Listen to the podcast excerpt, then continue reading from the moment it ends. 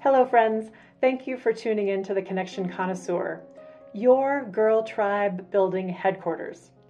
My name is Brenda Ridgley. Remember back in school age days when we were all completely consumed by our friends? Our lives and our interests revolved around these relationships, and having a best friend, wow, that was like a status symbol of sorts, and only one person was special enough to hold that title. And watch out for, for that B F F poacher, someone who tries to have fun when you're not around. Today we're going to discuss best friends, and if it's okay, and perhaps even in your best interest to have more than one. Later in the episode, I will share five habits that you can establish to attract friends to become one of your new best friends. Take a second right now and subscribe to this channel.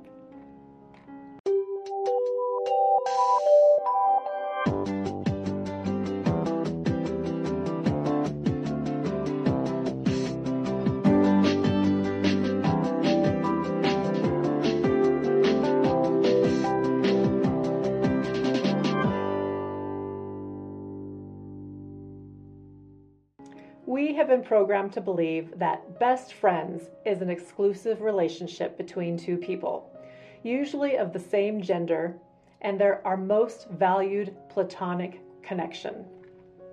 The Merriam-Webster Dictionary defines it as one, a person's closest and dearest friend, or two, a person's most desirable or valuable possession or resource. You've heard the saying, diamonds are a girl's best friend. Well, breaking it down even more, the word best is defined as of the most excellent, effective, or desirable type and quality, or to the highest degree. At first, you may think that best is singular. However, I suggest that although they are likely few in number, best can and probably should be plural. Our lives are dynamic and busy. We have many interests and things that we are naturally drawn to. As such, our friendships are also dynamic, each unique in their own way. Limiting our best friend option to one could limit our expansion in some of the areas of our life that we think are important. Let's say, for example, you love camping. And you love sitting around a campfire and, and making s'mores and drinking some wine and uh, sleeping under the stars. But your best friend doesn't really care for camping and prefers to explore bed and breakfasts when she has a weekend to travel. Well, you think that sounds fun too, so you follow her lead and later find that it, years have gone by and you have not gone on a camping trip. There is just little opportunity to pursue one of the things that you love with your monogamous best friend lifestyle. Multiple best friends can serve different roles and interests in your life. You can have a best friend that's willing to go into an in-depth analysis of The Bachelorette with you, and another best friend who you can ask for advice on work-related issues. You can have a best friend who you can adventurously travel the world with, and even go camping. And then another who you go for weekends in the city and go shopping. One best friend may go way back to junior high, and they're like part of your family. And the other one you may have met much more recently, but you just get each other. I propose that a best friend is not a person, but a tribe of your people. Here are a few reasons why it's best to dissect that role into a handful of resources that are each excellent, effective, or desirable in their own unique way. First, if you have more than one B F F, it's more likely that at least one of them is available at any given time. When a major crisis or celebration comes your way, someone always has your back or an ear to listen. More besties equals more options. Another one. When we have more than one best friend, it actually benefits us in our role and responsibility as a best friend. It kind of takes the pressure off.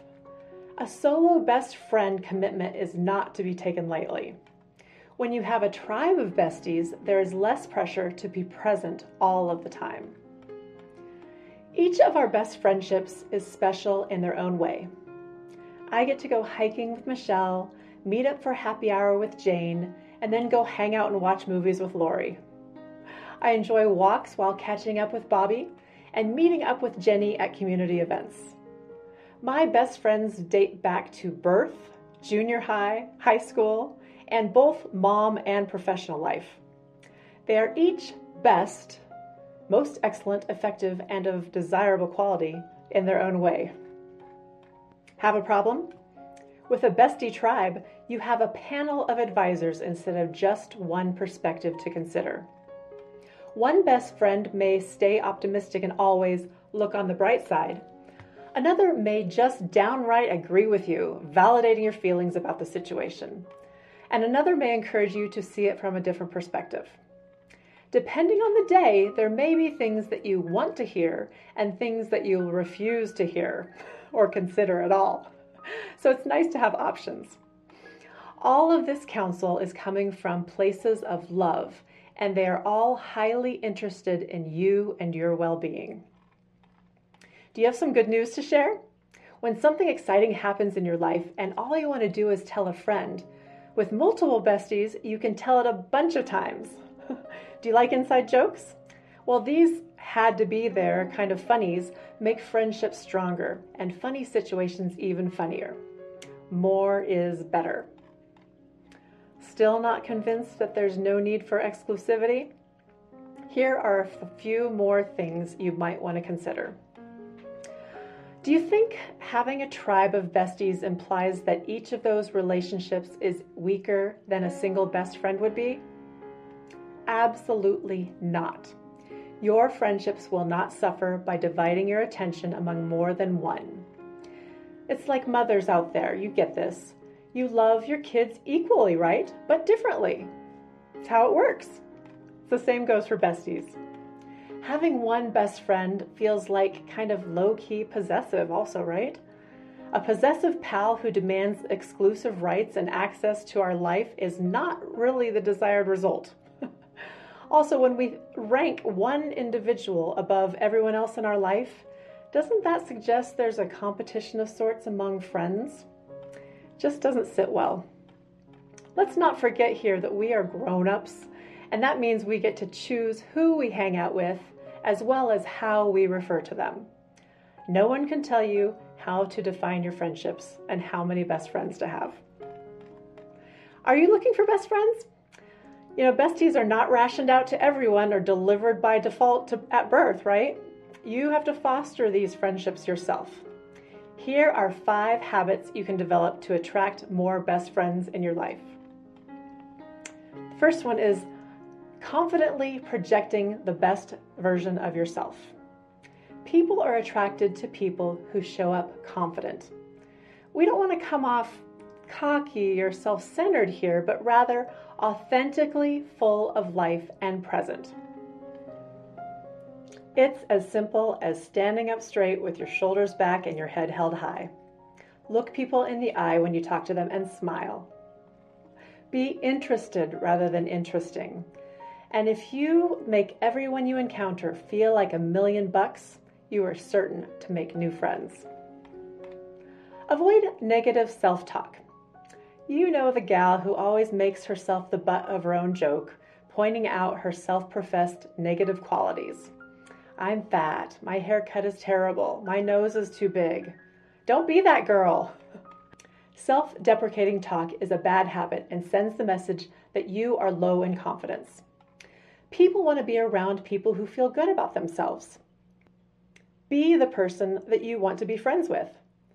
This is a conscious decision that you can make, and it's going to naturally uplift your own mood, and the ladies that you encounter are going to naturally be more drawn to you. Be available.